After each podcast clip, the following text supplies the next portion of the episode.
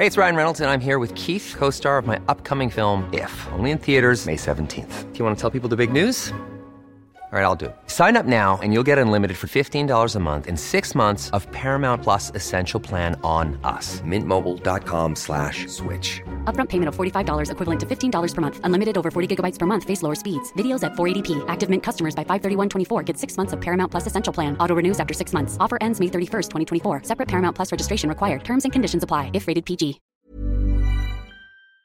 I helgen är det dags för Sverigedemokraternas landsdagar, alltså partikongress. Och som en sjuk slump så har jag fått med en av deras absoluta toppar här. Han är en av Rottnes kändaste. Han är gruppledare i SD och en av partiets mest tonsättande ideologer. Välkommen hit Mattias Karlsson. Tack så hemskt mycket för det. Hur eh, känns det att vara med? Det känns jättebra. Eh, förutom att ja, själva inspelningsmanicken är jag lite ovan vid. Det ser ut som något från Star Wars. Det, men det kan väl vara bra eller? Ja visst, alla nya erfarenheter är intressanta på sitt sätt. Men eh, då eh, testar vi hur de eh, funkar helt enkelt och kör igång tycker jag. Det är 24 frågor, en podd om politik. 24 frågor med en intressant gäst. 24 frågor, nu drar vi igång igen. Det är 24 24 frågor. Där har vi det Fråga ett. Eh, jag tycker vi börjar prata om just eh, Rottne där du växte upp. Vad är det för ställe? Det är ett ganska vanligt litet villasamhälle på landsbygden utanför Växjö. Eh, jag hade en väldigt trygg och trevlig uppväxt tycker jag. Nära till naturen, inga stora problem egentligen. Ganska skyddad tillvaro. Fråga två. Vilket var ditt drömyrke när du var liten? Jag ville bli reseledare faktiskt. Jag, okay. Ja. Någon speciell typ av? Uh, nej, jag, jag, vet inte. Jag, jag, min favoritbok när jag var liten var ett Pablo Pingviner som alltid frös. Åh oh, herregud, jag älskar den.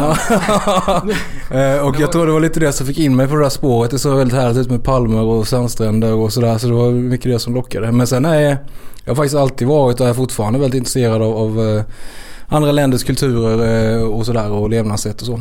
Ja, just det. Den boken präglade dig? Ja det kan man säga. Det kan man säga ja. Vad var det nu? Det var, han ville flytta ifrån Sydpolen. Ja, han var ju inte riktigt eh, skapt som andra pingviner så han eh, frös ju något oerhört eh, i sin hemmiljö där på Sydpolen. Så han konstruerade en egen farkost för att ta sig till varmare land. Just det, så var det. Ehm, fråga tre. Ser du dig själv som en optimist eller som en pessimist? realist skulle jag vilja säga. Någonstans mitt emellan kanske. Eh, men om jag måste välja så är jag nog mer, pos eh, mer positiv än negativ lag faktiskt. Ja. Eh, du försöker ändå få fram det Alltså att glaset är halvfullt så att säga. Jag brukar inte gräva ner mig i, i problem och elände särskilt mycket. Utan jag försöker så snabbt som möjligt. Om det händer tråkigheter så försöker jag resa mig upp och ta mig vidare. Och försöka hitta nya möjligheter i, i den situation som har uppstått. Är det en fördel när man håller på med det du håller på med? Det är nog ett måste om man håller på med det man håller på med i det partiet man håller på med. med. Ja. Eh, vi kommer säkert in på eh, lite dina arbetsuppgifter senare. Eh, fråga fyra, civilstatus? Frågetecken. Ja, singel typ. Singel typ? Ja. ja.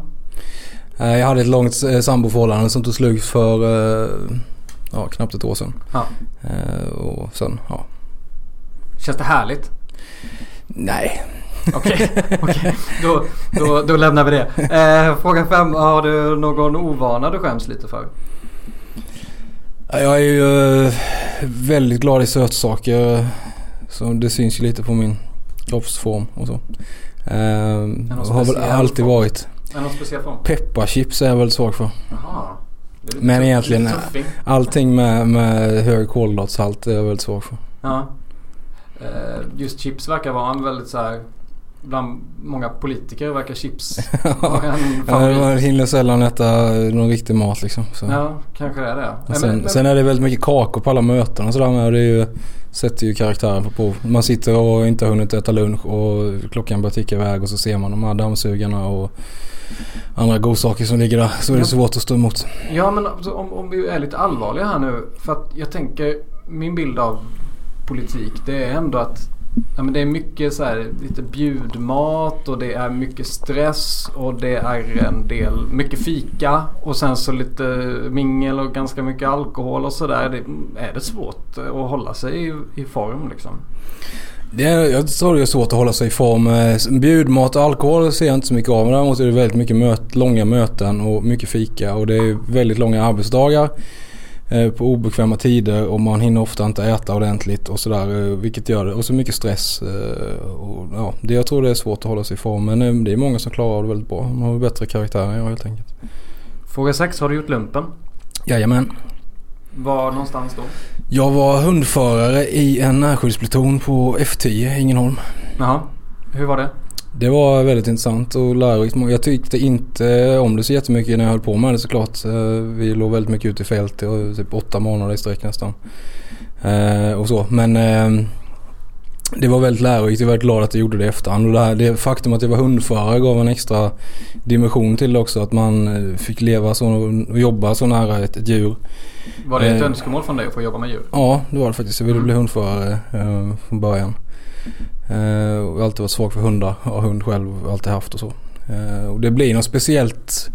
Alltså att ha en hund som sällskapsdjur är en sak men att leva 24 timmar om dygnet med en hund och jobba med den och ha andra personer som är beroende av att jag kan tolka hundens signaler och så gör att man får någon slags nästan liksom övernaturlig kontakt till slut efter ett år. Så, alltså jag kunde komma på mig själv med att jag inte riktigt visste ifall jag hade gett kommando eller ifall hunden bara kände av att det skulle ge det. Liksom, så. Vad hette hunden? Eh, Vimsa. Fråga 7. Vad fick dig att bli Sverigedemokrat? Oj, det var nog många olika faktorer. Dels var det en, det var en kombination kan man väl säga av att ett, ett starkt historieintresse som ledde fram till, till en eh, någon slags kärlek nästan till, till Sverige och vår kultur och vår historia. I kombination med att jag hade dåliga personliga erfarenheter i ungdomen av eh, eh det mångkulturella samhället och sen bara en ren intellektuell samhällsanalys som jag i takt med att jag blev mer och mer politiskt intresserad och började läsa in mig på, på olika frågor. Ehm, Jag gjorde lite smygresearch och om jag förstått det rätt så var det att du kollade upp partiet lite 94 men först gick med några år senare, stämmer det? 99 gick jag med, ja, det stämmer. Vad, vad, var det som, vad var det som rörde sig där? Varför, varför funkade det inte första gången? Jag beställde det första partiprogrammet från 1988. Mm. Eh, och det är kanske på tvärs med vad många tror och den bild man har så tyckte jag att det var ganska nyanserat och vettigt. Även om jag inte kanske håller med om precis allting. Men, men eh, jag, jag kände att det var väldigt intressant och mycket av åsikterna där överensstämde med mina. Sen försökte jag då kontakt med partiet i, inför valrörelsen 94 eh, och gick på något möte i Växjö. Men upplevde då att eh, det inte motsvarade mina förhoppningar. Det var fortfarande för mycket problem med subkulturella element. Det var inte särskilt seriöst organiserat. Eh, Eh, Skinheads och sånt där. ja. Eh, så att jag kände att det var ingenting för mig. Vad var det som fick, vad var det som hade förändrats där några år senare när du faktiskt gick med i partiet? Alltså mitt intresse upprätthölls av att partiet lanserade sin första hemsida, jag tror det var 96 eller 97. Eh, och där var det ju då de yngre förmågorna, Jimmy Åkesson bland annat eh, och en del andra som skrev på den hemsidan. Eh, och där eh, såg jag liksom en tydlig ansats om att börja göra upp med, med misstagen från eh, partiets historia. En tydlig ansats att vilja liksom bygga någonting annat, att förnya och förändra organisationen och liksom bygga en bredare rörelse eh, med tydligare ideologisk bas. Och det gjorde att jag följde hemsidan eh, under några år. Eh, och sen så när jag, jag var och pluggade i Spanien ett tag och när jag kom hem och började läsa i Lund så tog jag kontakt med bland annat Jimmy då som jag visste läste i Lund också. Och sen så tog vi en fikaträff och på den vägen var det. Jag hade ju tänkt att jag skulle kanske dela lite flygblad på sin höjd och så men det blev lite mer. Kommer du ihåg det här första mötet? Med, Ja, väldigt väl faktiskt. Café Graffiti i Lund. Jag åt bakpotatis. Och pratade om eh, situationen i kommunfullmäktige i Hör. Jaha. Vad, vad fick du för intryck av att eh, Jimmy tänkte om dig där och då? Nej, men jag tror han, han blev, tyckte nog ganska bra om mig. Sen tror jag att han tyckte att jag var lite... Jag hade en ganska uppskruvad bild av hur stort partiet var, vilka förutsättningar man hade.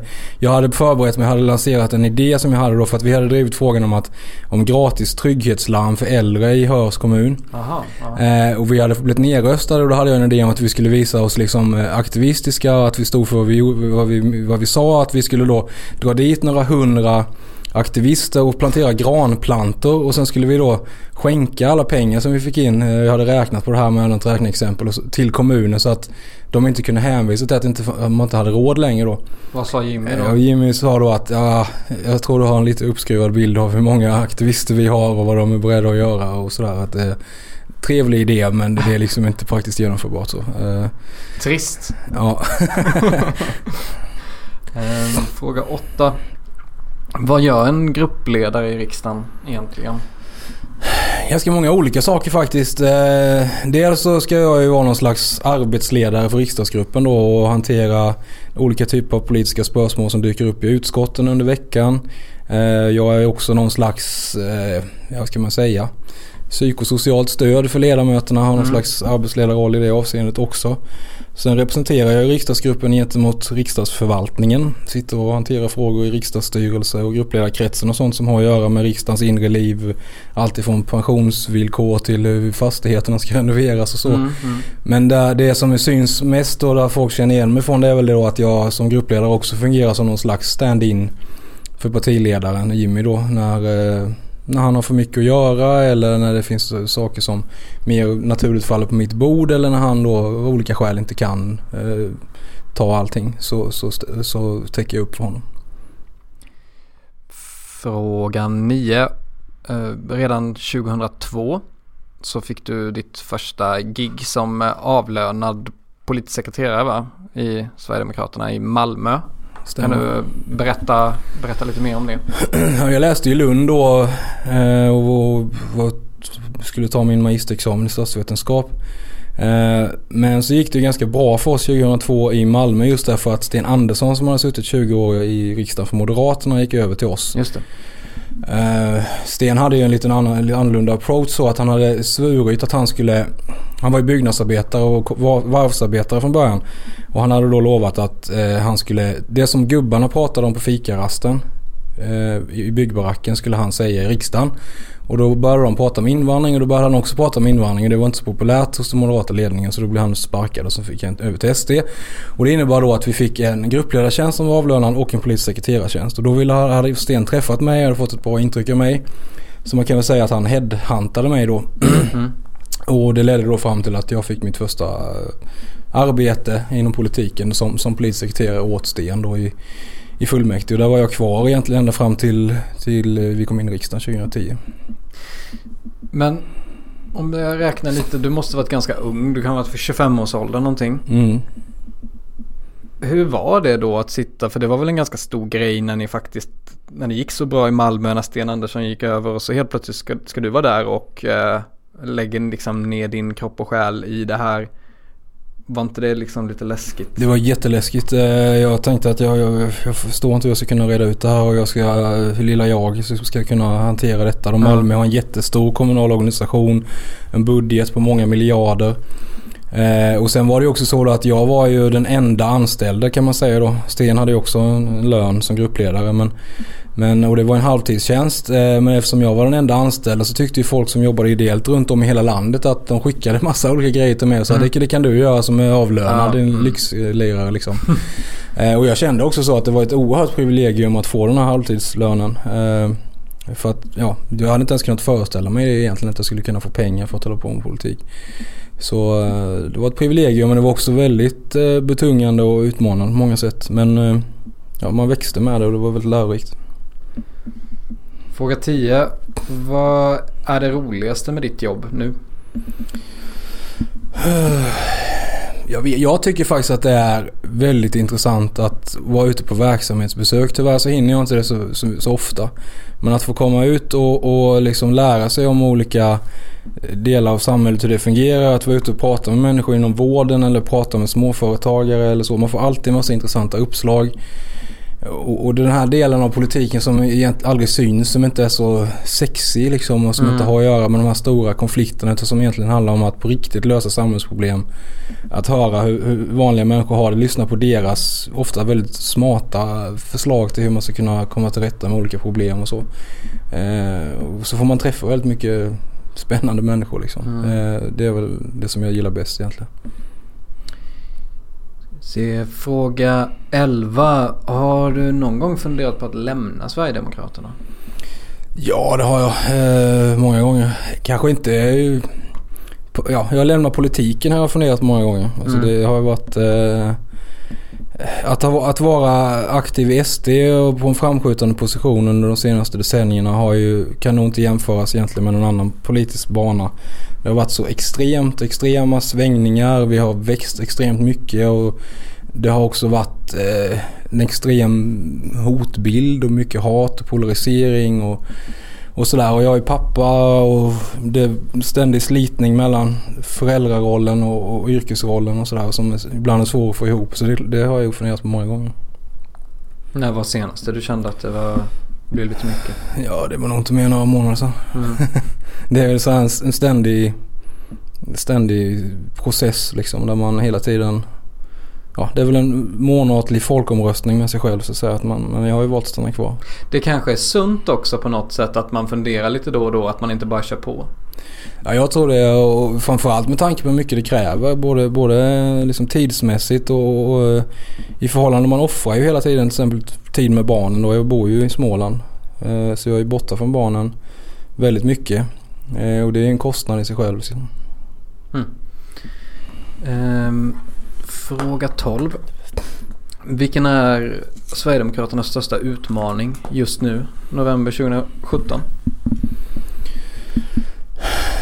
Det är väl att ta nästa kliv liksom att eh, försöka konsolidera de landvinningar vi har gjort de senaste två åren. Trots att de andra partierna just nu då försöker krama ihjäl oss genom att förändra retoriken Eh, i vår riktning. Eh, och att försöka få människor att förstå att, eh, att den här omsvängningen som, som de stora partierna eh, retoriskt har gjort inte riktigt motsvaras av, av de sakpolitiska förslag som de lägger. Det här med att ta nästa steg. Du har ju ändå varit med i partiet väldigt länge och stått i centrum, inte minst ideologiskt. Eh, funderar du någon gång på att eh, SD kanske skulle, jag vet inte, Eh, byta image eller kanske till och med byta namn eller byta, liksom göra om, kanske bli ett mer så här traditionellt politiskt parti? Jag tror inte vi ska bli ett traditionellt politiskt parti i allt för hög utsträckning därför att det, det som gör att vi har valt att engagera oss är att vi har tyckt att de traditionella partierna inte har lyckats eh, och att de har Eh, ja, helt enkelt inte levt upp till sitt ansvar och så. Vi ska inte försöka hoppa efter dem för mycket men det, jag tror att man hela tiden måste utveckla eh, sin image eh, och förändra och förnya sin politik. Eh, Det tycker jag att vi har gjort också. Det är ett helt annat parti idag än vad det var när jag gick med i partiet. Eh, Det går liksom inte att jämföra. Eh, men jag tror att vi, de andra stora utmaningar som vi har det är vi måste börja nå också nya väljargrupper i högre utsträckning. Eh, vi behöver nå fler personer med utländsk bakgrund. Eh, vi behöver nå kvinnor i högre utsträckning, främst kvinnor inom LO-kollektivet. Och det är klart att det kräver en, en, en imageförändring och en uppgradering av politiken och en breddning av politiken på olika sätt. Som också ställer krav på, på oss. Jag tror att vi, vissa av våra företrädare och partiet generellt så till exempel måste bli mer nyanserade när vi pratar om invandring. Eh, invandring i sig själv är ju inte, det finns liksom inte en invandrare eller en sorts invandring. Eh, vissa, vissa former av invandring är bra för Sverige. Eh, vi behöver eh, invandring av högkompetenta arbetskraftsinvandrare till exempel och sådana saker. Men ibland så är det lätt att man svepande uttalar sig om invandrare och invandring vilket kan göra att människor känner sig träffade på ett sätt som, som inte är riktigt avsett. Tror du att SD fortfarande kommer att heta SD om 20 år? Vi har haft den typen av diskussioner väldigt länge, ända sedan jag gick med i partiet 99 om huruvida man borde byta namn för att eh, ja, distansera sig från, från tidigare misstag och sådär. Eh, jag tror att det tåget har gått om jag ska vara ärlig. Eh, men, men eh, det är möjligt att nästa partiledning någon gång i framtiden gör en annan analys. Men, nu, är, nu är begreppet så pass inarbetat och jag tror att man kommer så att säga de, de misstag och snedsteg som har gjorts i rörelsens historia de kommer kletas på rörelsen i alla fall i all oändlighet av våra motståndare oavsett vad vi heter.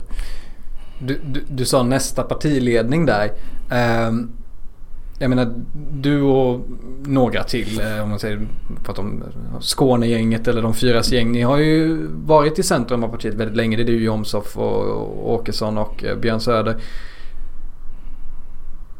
Och jämfört med andra politiker i era positioner så är ni fortfarande ganska unga.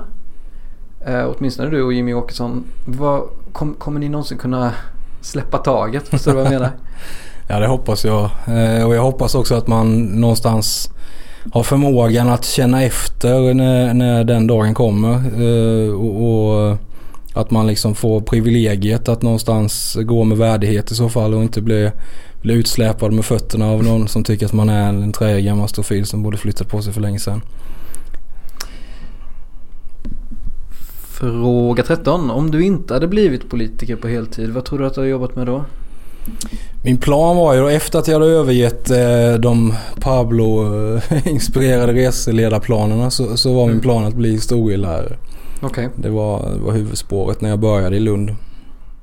Och uh, är det fortfarande... Kan du se tillbaka någon gång och känna att det här kanske hade varit bättre? Nej men det hade, det hade nog funnits en charm i det. Idag tror jag nog att jag snarare skulle satsa på, på egen företagande. Så nu har man vant sig vid, vid det här livet att kunna fatta egna beslut och och styra en del över sin egen tid och, och sådär. Men eh, jag brinner fortfarande för historieämnet och eh, jag tror att undervisning hade varit eh, utvecklande och, och inspirerande på många sätt så. Men sen tog ju politikintresset över eh, mer och mer även under tiden i Lund. Så jag salade om gradvis där och började mer läsa sånt som jag tänkte jag skulle ha nytta av mm. inom politiken då, vilket inte var så smart karriärsval. Så nu är jag ju liksom utbildad till att eh, utvärdera offentlig förvaltning på olika sätt och offentligt finansierade projekt och sådär. Jag tror inte att med mindre än att, att vi får egen majoritet så, så, så, så är nog arbetsmarknaden ganska dålig för mig. Jag, jag tror inte någon skulle ens anlita mig för att utvärdera ett rondellprojekt i, i Sunne liksom. Nej, det är inte kul att ta en lapp på Arbetsförmedlingen där direkt. Nej. Är det någon speciell era inom historien eller något sånt där som du känner att du tycker är extra intressant? Har du något specialområde? Nej det finns så mycket. Alltså jag är intresserad av egentligen eh, det mesta. Alltifrån liksom eh, jag vet jag, liksom Egyptens historia och Ptolemaikerna och eh, till liksom bara mer vardaglig svensk allmogehistoria mm. och liksom hur svenska bondeklassen levde på 1800-talet och så. Här. Det är väldigt brett historieintresse. Det blir så när man är från utvandrarbygd också. Mm. Mm. Ska vi se här. Ja, just det. Fråga 14. Eh, när man pratar med Sverigedemokrater om eh, centrala figurer och förebilder och så inom partiet. Så ditt namn dyker ju alltid upp. Eh, och du verkar ha väldigt bra ställning internt i partiet. Hur lyckades du med det? Ja du, jag vet inte om det är så. Jag tycker det är rätt många som är sura på mig också. Men eh, ja, det gjorde väl mycket. Dels så har, har jag väl fått en del cred då via att jag har varit väldigt central i programframtagningen mm. under många år. Mm. Eh, och, och sen, sen Ryan Reynolds här från Mint Mobile. Med priset på nästan allt som går upp under inflationen, trodde vi att vi skulle bring våra priser down. So to help us, we brought in a reverse auctioneer, which is apparently a thing. Mint Mobile unlimited premium wireless. Ready to get 30, 30, bit to get 30, bit to get 20, 20, 20, bit to get 20, 20, bit to get 15, 15, 15, 15 just 15 bucks a month. So, Give it a try at mintmobile.com/slash-switch. slash $45 up front for 3 months plus taxes and fees. Promo for new customers for limited time. Unlimited more than 40 gigabytes per month slows. Full terms at mintmobile.com. Ever catch yourself eating the same flavorless dinner 3 days in a row, dreaming of something better? Well, HelloFresh is your guilt-free dream come true, baby. It's me, Gigi Palmer. Let's wake up those taste buds with hot, juicy pecan-crusted chicken or garlic butter shrimp scampi. Mm. Hello Fresh. Stop dreaming of all the delicious possibilities and dig in at HelloFresh.com. Let's get this dinner party started.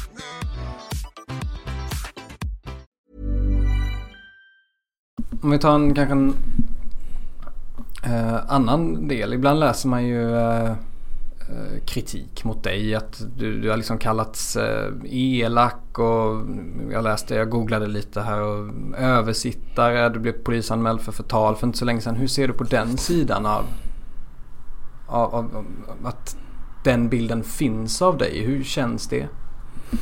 Alltså det, det är, dels får man väl försöka förhålla sig man kan ju inte bara vifta bort det. Man får försöka begrunda vad det eventuellt kan ligga någonting i eller varför det uppfatt, någonting har uppfattats på ett sätt som man inte avsett. Det finns säkert fog för, för viss självkritik i det avseendet men samtidigt så är det väl också så jag tror att det är svårt att vara i en maktposition eh, så länge som jag har varit och även Jimmy och andra då. Eh, vi har ju varit en del av partiledningen i 12 år är det väl nu va?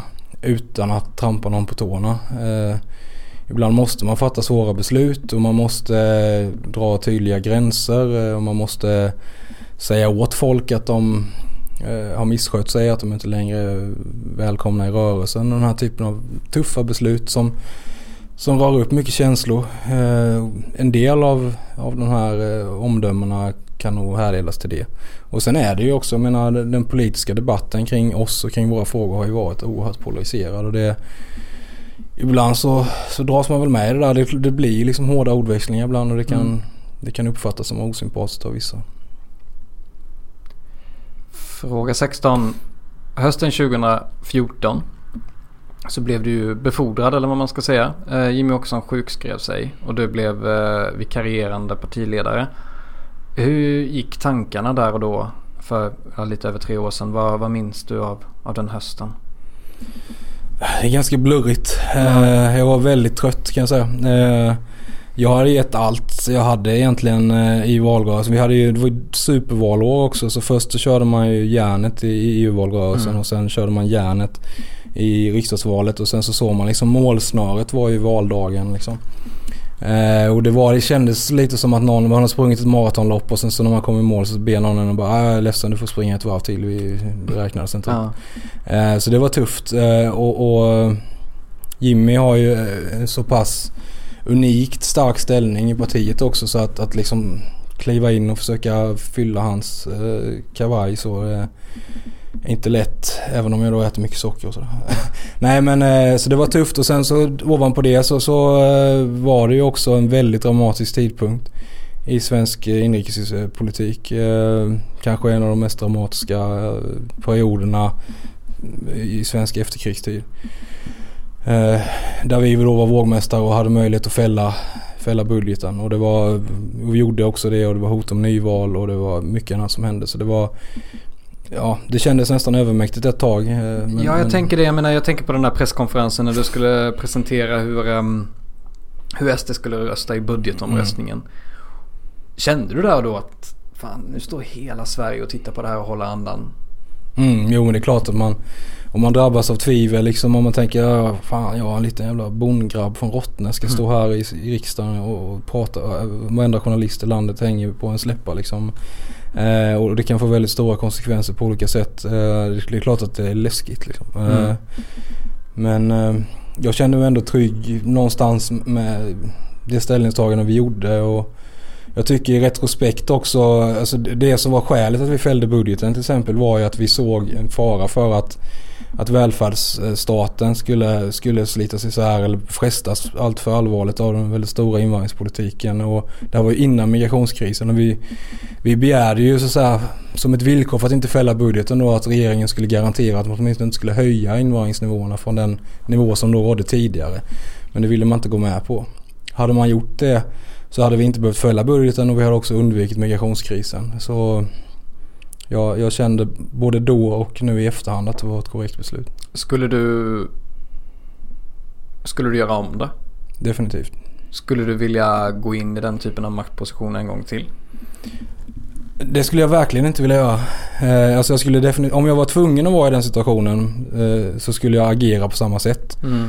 I, I budgetomröstning till exempel och så. Men jag skulle verkligen inte vilja ha den positionen eh, mer. Och det, jag vantrivs eh, verkligen i den rollen. Uh, och, ja, det är absolut ingen position jag söker. Men vad är, det, vad är det, för att jag tänker ändå att du har varit med väldigt länge, du är gruppledare, du är väldigt högt upp i partiet, du är en offentlig figur. Vad är det just med partiledarrollen du inte trivs med? Alltså det så tycker jag att jag är lite för högt uppsatt redan nu. Mm. det måste finnas någon, någon, bättre än mig tänker jag. Eh, och, och sen är det ju högre upp man kommer ju mer utsatt blir man, ju mer granskad blir man, ju mer tid måste man avsätta. Och jag tycker eh, att, att den tid jag avsätter redan nu och den, den granskning jag utsätts för och, och, och, så vidare är mer än nog. Inte minst med hänsyn då till, till barnen och familjesituationen Mm. och så. Eh, Så att eh, någonting mer än så här är ingenting som jag eftersträvar. Du var inne på det lite innan just att det, det har varit just alltså en historiskt spektakulär tid i svensk historia de här senaste tre åren. Är det svårt att få någon slags helikopterperspektiv att liksom när man är mitt uppe i det att se Wow, det här, det här händer det här händer mig, det här händer oss, det här händer Sverige. Ja det är det faktiskt. Jag har pratat med kollegor om det ibland att, att det, det händer ju liksom saker i slag i ett i ett. Eh, man kommer ur en dramatisk turbulent period och sen så kastas man rätt in i nästa. Och det finns väldigt lite tid för eftertanke och reflektion och så. Jag har sagt någon gång att man när det här någon gång tar slut så skulle man kanske behöva åka upp till någon timmerstuga i Norrland och sitta där ett halvår och bara låta saker och ting sjunka in. Liksom. Skriva en riktigt tjock bok. Kanske det. Vi får se. Riktigt tegelsten. Fråga 17 då, det passar ju bra. Eh, Hur gör du för att koppla av? Ja, jag spenderar tid med barnen jag, och eh, jag bor på ett sätt som jag trivs väldigt bra med. Långt ut på vischan. Eh, och då brukar jag ja, till exempel ta motorsågen och såga ner något träd eller klyva ved eller fixa lite i trädgården eller åka och fiska med någon gammal barndomsvän eller så. Sådana grejer gör mig avkopplad. Fråga 18. Sverigedemokraterna har ju i skrivande stund så att säga gått ner lite grann eh, i mätningarna eh, från cirka 20 till 15-16 någonting. Hur, hur ser du på det? Alltså, det, opinionen går ju upp och ner eh, och inget parti kan liksom fortsätta bara konstant öka hela tiden som vi har gjort nu i, i flera år. Eh, och det är väl ett resultat primärt av partiledarbytet i Moderaterna och att Ulf Kristersson just nu har en, en ganska extrem smekmånad. Eh, jag tror att det där kommer att eh, normalisera sig lite och rätta till sig efterhand. När eh, inte minst Moderaterna mer ska behöva konkretisera eh, sin retoriska omsvängning och man kommer börja se att det inte riktigt är så, så pass radikal omläggning av politiken som det kanske låter som i vissa avseenden. Ja, vi brukar också gynnas av valrörelser. Eh, vi är väldigt bra på att bedriva valkampanj. Eh, vi har fortfarande en väldigt stark idealistisk ådra inom rörelsen och vi är fler än någonsin och har mer pengar än någonsin. Så jag tror jag är ganska förhoppningsfull när det gäller chanserna att kunna både hämta tillbaka och ytterligare öka. Jag tänker på det, jag kommer ihåg eh, sist det var landsdagar 2015. Då eh, hade ni ju väldigt mycket vind i segern. Ni låg ju på eh, ja, men någonstans 20 procent och, och det var ju liksom en väldigt osäker... Eh. Är det skillnad att gå in i, i, i en, eh, i en sån här stor kongress om man ligger på 20 eller om man ligger på 15 procent?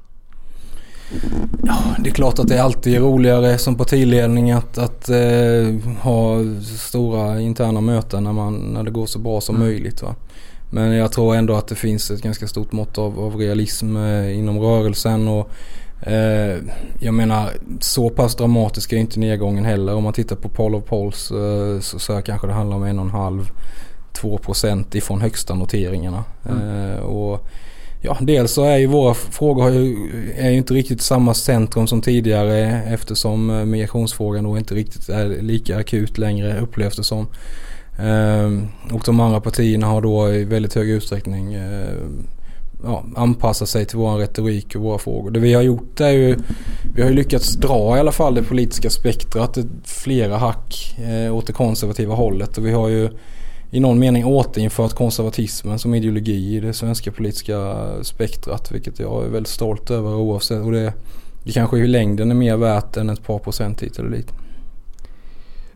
Fråga 19.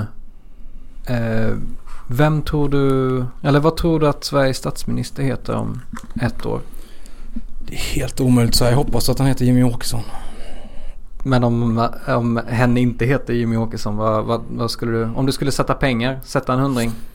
Nej, jag, jag slutade spela för ett många år sedan på med trav ett tag. Det gick inget bra. Så jag har lärt mig av den läxan. Nej, det är helt omöjligt att säga idag. Eh, Just nu så ser det väl ut som att den som har bäst chans att bli statsminister är den som, som faktiskt släpper beröringsskräcken mot Sverigedemokraterna och, och eh, som är beredd att, att också respektera våra väljare. Eh, den, en sån person kan ju vara i princip säker på att ha en statsministerpost. Om ingen av de ledarna från de stora partierna är beredda att göra det så är det ju väldigt osäkert. Jimmy Åkesson sa i en intervju häromdagen att uh, han kan tänka sig släppa förbi uh, Stefan Löfven uh, i en, i en statsministeromröstning. Hur, hur ser du på det att faktiskt låta Löfven sitta kvar? Jag hoppas att vi verkligen kan undvika det. Stefan Löfven är, eh, har varit en katastrof som statsminister. Eh, och vi har ju agerat på egentligen alla sätt man kan för att försöka fälla honom och avsätta honom. Jag har själv läst upp en, en, en eh, misstroendeförklaring mot honom i kammaren och så. Men eh, ser man till de politiska partierna, Moderaterna kontra Socialdemokraterna så, så länge inget av de partierna samtalar med oss och gör en uppgörelse med oss och vi är inte bundna. Eh, det verkar finnas någon slags eh, uppfattning eller förväntning hos inte minst Moderaterna om att vi ska vara någon slags lydigt stödparti till oss som man kan behandla lite hur som helst. Och ändå räkna med vårt stöd. Så är det ju inte. Vi, vi kommer inte sätta oss i knät på, på alliansen. Lika lite som vi kommer sätta oss i knät på socialdemokratin. Eh, utan det är ju politikens innehåll som kommer avgöra i så fall. Och det, det är klart att det inte är uteslutet även om det är osannolikt att eh, Socialdemokraterna till exempel skulle eh, lägga fram en bättre budget eller ett bättre politiskt program som mer överensstämmer med, med våra prioriteringar. I så fall så är, är det ju inte omöjligt att vi stöder det. Fråga 20. Vilken är din favoritfilm? Eh, Sagan om konungens återkomst. Sagan om ringen 3 med andra ord. Ja. Vad är det, vad, vad, vad, varför? Jag är en Tolkien-nörd så. Jag tror jag har läst mm. den här trilogin så tio gånger från början. Jag tror första gången jag var 9-10 år någonting. Jag var väldigt nöjd med hur de filmatiserade det. Så jag hade lite så här gåshud faktiskt eh, genom de här filmerna. Jag tyckte att den sista var det är den mest episka av den som jag tyckte att de lyckades allra bäst med också. Jag får ju så här, jag, jag får ju så stark gåshud så att jag typ så ögonen tåras. Speciellt i den här scenen när när uh, de här uh, råhanryttarna rider ner mm. för den här kullen och den här, vad det, det, är någon, eh, det är någon nyckelharpa eller någonting mm. som spelar. Mm. Har du någon favoritscen i, i just Sagan om ja, jag, jag gillar ju uh, uh, Aragons tal vid Svarta porten. And shattered shields when the age of men comes crashing down. But it is not this day. This day we fight. När allting bara ser hopplöst ut och de ändå alltså av ren plikt och, och, och kärlek och lojalitet till sina vänner är beredda att liksom möta en totalt övermäktig eh, ondskefull kraft då eh, för att stå upp för, för ja, det de tror på och sina, sina hem och sådär. Ja, det, det tycker jag är fint. Och ge Frodo en chans att... Ja, ge den lilla hobbiten då en möjlighet att komma undan och lyckas med sitt uppdrag. Också. Fråga 21. Uh, du är ju, som vi varit inne på, uh, från Rottne, strax utanför Växjö. Mm. En annan som kommer därifrån och som faktiskt är jämnårig med dig är ju Ola Salo, sångare i The Ark. Var ni polare när ni växte upp? Ja det var vi lite grann. Jag hade faktiskt min första fylla ihop med Ola Salo. Är det sant? Ja. Vi pallade plommon ihop någon gång och sådär. Jaha. Eh, så att jo, jag, många av mina kompisar spelar också band så vi hängde lite samma replokaler och sådär. Oj. Sen så eh, har vi väl växt isär kan man väl säga. Jag tror inte han uppskattar mina politiska åsikter så mycket. Men jag har fortfarande lite kontakt då och då med ett par andra av medlemmarna i The Ark. Vad tror du skulle hända om eh, ni eh, stötte på varandra på en, på en fest idag av någon händelse? Jag hoppas och tror att det skulle kunna vara ganska trevligt om man skulle kunna prata lite gamla minnen och gemensamma bekanta och, sådär. Det, det hoppas jag. Fråga 22. Vad vet du idag som du önskar att du visste för 20 år sedan? Att det är inte så... Man behöver inte ta allting på så stort allvar och hetsa upp sig och stressa upp sig så mycket för det, det mesta ordnar sig. Vet att nästan alla politiker säger någonting i stil med det. Vad, vad, är, vad är det med det här eh, politikerklassen i Sverige som bara tycker att allting löser sig hela tiden? Nej, det har ju verkligen inte löst sig för, för samhällets skull och där tycker jag fortfarande att det finns väldigt stor anledning att känna ångest och stress. Men eh, jag menar för min egen del både i privatlivet eh, Och i min karriär så har jag ju stött på ganska många, eh, vad ska man säga besvikelser, eh, motgångar och så. Och många gånger så har jag, första gångerna när jag upplever det så har jag känt att det här är katastrof. Det är liksom världens ände. Jag har liksom eh, verkligen mått dåligt och grävt ner mig över olika saker. Men, men eh, ja, på något sätt så tar man sig alltid ur det och det är sällan fullt så illa och, och, och dramatiskt och, och hemskt eh, och ödesmättat som man kanske tror när man befinner sig där första gångerna. Eh, och hade man vetat det då så kanske man kunde bespara sig en del psykiskt lidande och sömnlösa nätter och så. Mm. Fråga 23. Har du någon gång funderat på att eh, träna bort din dialekt? Aldrig. Nej. Jag skulle snarare vilja träna upp den. Mm. Eh, jag älskar dialekter och jag är väldigt stolt över min dialekt och jag tycker att allting som, som på något sätt understryker och säger någonting om var man har sina rötter och vem man är och så är värdefullt. Som smålänning så måste jag ju verkligen säga att eh, jag är, med tanke på hur mycket du har rest runt så är jag ganska imponerad över vilken utpräglad Växjödialekt du faktiskt har kvar. Har du något speciellt knep? Nej, eh, det har jag inte. Det är nog mer än att jag liksom aldrig har skämts för det. Nej. Eh, och så utan att eh, det bara jag snarare är stolt över men jag tänker inte på det överhuvudtaget. Så jag upplever själv att jag pratar mindre dialekt än vad jag gör. När jag hör mig själv, när jag kanske om jag får för mig att lyssna på det här efteråt så kommer jag nog tänka återigen, fan, jag låter ju verkligen som en Växjökille liksom. Men jämfört med mina morföräldrar så eller jag har ändå slipat nu. Vad hette de sa du? Mina morföräldrar. om du skulle höra mig prata om min morfar.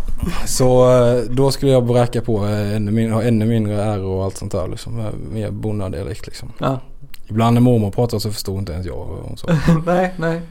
Jag, minns, eh, jag, jag är från eh, Ösult utanför Tingsryd. Mm. Så det är några mil. Men alltså, jag kommer ihåg när man var liten och man hälsade på någon på servicehuset eller något sånt där. Många av de där gamla människorna för att man fattar inte ett ord. Nej, det var må- många sådana. Mormor bad mig någon gång att ta nu, ta PSH-van och, och raka bort eh, Noccasnåren i hörna eh, på verandan. Så. ja, då ville hon att jag skulle ta sopkvasten och eh, och vifta bort eh, spindelväven i exempel. Det så många sådana. Men, men, men både, Eh, dina, uttryck. både dina morföräldrar är vid li- liv? Nej, mormor död. Ja. Men morfar lever fortfarande. U, vad sa du? Urshult? Urshult? Eh, Var det inte någon i The Ark som också var där någonstans? Sylvester uh, Sleg eller? Nej, det tror jag inte. Inte det, Det tror jag att jag hade vetat. Eller han Martin, hette han? Uh, Jag tror... Gitarristen. Det här måste jag ju kolla upp. Men... Jag, Uråsa, är inte det att de... Urås är ett annat ställe. Men det är inte alls åt i dina trakter? Nej, eh, jag, min, jag tror att jag spelat fotboll mot Urås. För där var det ju någon lite att- så, eh, om man får säga, hippiefestival. Uh, Har du varit där? Mycket sådana alternativa band och så. Jag var där ett år. Ja, Ja, ja, det föll dig i smaken kan jag tänka. ja. Jag var mycket på Hultsfredsfestivalen och så här när jag var yngre Ja. och så. Vi, vi, eh, om vi, Punkare från början. vad sa du? Jag är punkare från början. Är det sant? Nej, men det här, men det... Okej, säg något. Hej ho, Ja, let's go. Okej, vad fick det att bli... Ja, precis. Vad fick det att bli, vad fick det att bli punkare? Nej men jag gillar, gillar energin eh, och sen så lyssnar jag ofta på texter och gillar när det finns någon slags budskap i det. Så nu håller jag ju då inte med om det mesta av budskapen Nej. rent politiskt så säga. Men jag tycker jag gillade samhällsengagemanget, eh, energin liksom. Eh, så, eh, på den. Nu lyssnar jag på mjukare musik, mycket så här svensk eh, traditionell vismusik, Sofia Karlsson och så. Eh, Men spaning här då för att ett eh, starkt...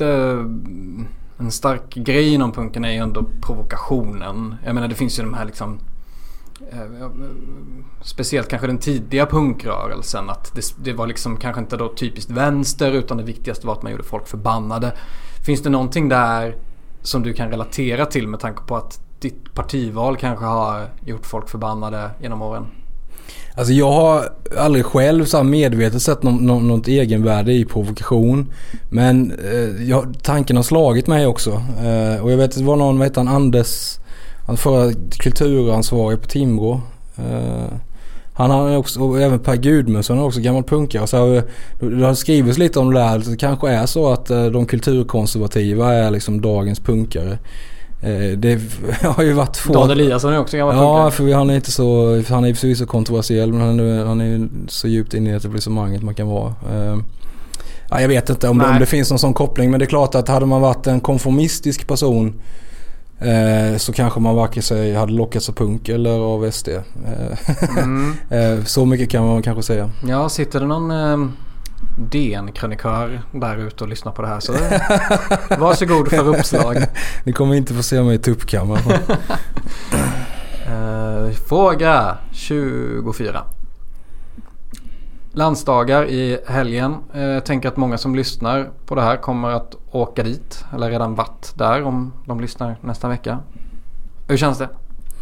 Det känns kul. Eh, det är liksom ett avstamp inför valrörelsen. Det gör att de här landsdagarna blir extra laddade. Eh, såklart. Eh, och jag hoppas bara att vi får så kloka beslut som möjligt. För partiledningens sida så är det väldigt viktigt att vi får medlemmarnas stöd för de här programmen vi har lagt fram i fokusområdena. För att det är, liksom, det är ganska avgörande för att vi ska kunna sen gå vidare med arbetet med valplattform och valmanifest och liksom göra inriktningen klar för, för eh, valrörelsen. Så eh, ja, det ska bli spännande. Ja, men eh, då säger vi väl så för den här veckan. Tack så jättemycket för att du ville vara med. Och du som har lyssnat, tack till dig också. Gå gärna in och mejla på 24fragor nyheter24.se och eh, ja, så ses vi nästa vecka. Jag och Mattias Karlsson säger hej då. Hej då, tack för att jag fick vara med. Ever catch yourself eating the same flavorless dinner three days in a row? Dreaming of something better? Well, HelloFresh is your guilt free dream come true, baby. It's me, Gigi Palmer. Let's wake up those taste buds with hot, juicy pecan crusted chicken or garlic butter shrimp scampi. Mm. Hello Fresh. Stop dreaming of all the delicious possibilities and dig in at HelloFresh.com. Let's get this dinner party started.